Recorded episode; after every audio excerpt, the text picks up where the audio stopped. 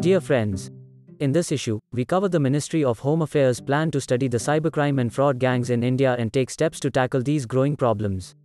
Rapid AP adoption has also led to increased cyber attacks on Indian apps, particularly in banking and e-commerce, while ransomware groups continue to target Indian and global organizations, with LockBit and other growing gangs taking over after Conti has disbanded.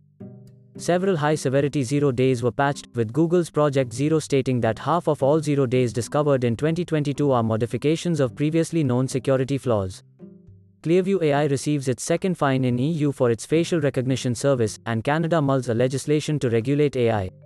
All this and more in the current issue of Cyberpulse. We hope you enjoy this issue and look forward to your valuable feedback and suggestions. With warm regards, Atar Omar Bashir, CEO, ReBIT. News Stories Ransom News Digital Shadow's 2022 Q2 ransomware report noted a significant rise in ransomware activity as compared to Q1, despite the Conti ransomware gang disbanding and shutting down operations after its internal chat logs were leaked. Conti's place was taken by LockBit and other growing groups, with Vice Society doubling its activities. Indian companies continue to face ransomware threats as per a recent CloudSEK threat intel post, with education and healthcare sector being significantly impacted and taking the most time for recovery. The US security agencies have issued a joint advisory on Maui ransomware which targets healthcare and public sector. Cyber attackers recently targeted a flood monitoring system in Goa, impacting its ability to function, and are demanding Bitcoin for data decryption. Zero Day Club Microsoft has recently patched a high severity exploit which can give threat actors system privileges, with Google also releasing a Chrome patch to address a high severity zero day which can cause arbitrary code execution and security compromise. Both zero days were reportedly exploited in the wild. Popular open source automation server Jenkins has disclosed several vulnerabilities in their plugins, many of which are yet to be patched, while threat actors were reportedly using zero days in Linux based Mitel MiVoice VoIP appliances to gain network access, and exploiting a known Sophos firewall zero day to breach South Asian organizations. Google's recent Project Zero post states that 50% of all zero days reported in 2022 are variants of known security flaws. Cybercrime and fraud. The Ministry of Home Affairs MHA has initiated a study to address cybercrime by gangs in Jamtara, Deoghar and other cities and aims to rehabilitate the often unemployed youth involved in these cybercrimes. The Indian government is also taking steps to tackle cybercrime, including setting up a specialized computer security incident response team CSIRT.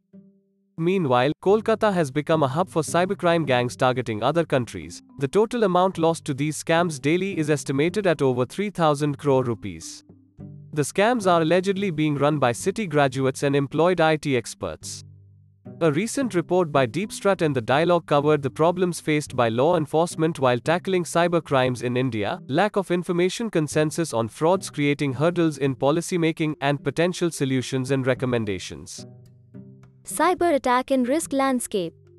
As India embraced open banking and lead AP adoption in banking and e-commerce, it faced around 193 million attacks on APIs between December 2021 to April 2022, according to an Akamai report, with 22.6% of the reported attacks focused financial services and 30.2% on e-commerce.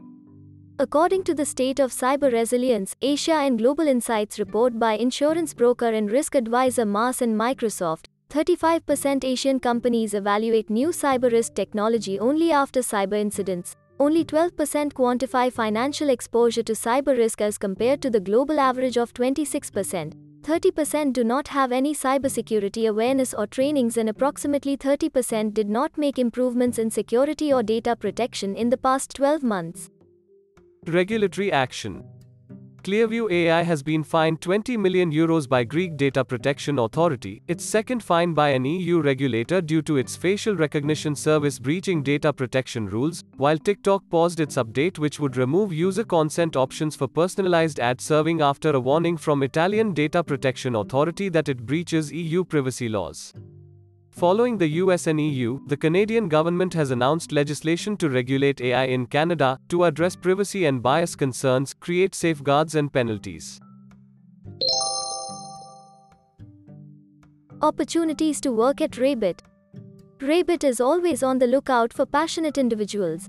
We are hiring for several roles and looking for candidates with diverse skill sets and experience. Please check our openings page for opportunities in areas like cybersecurity and project management.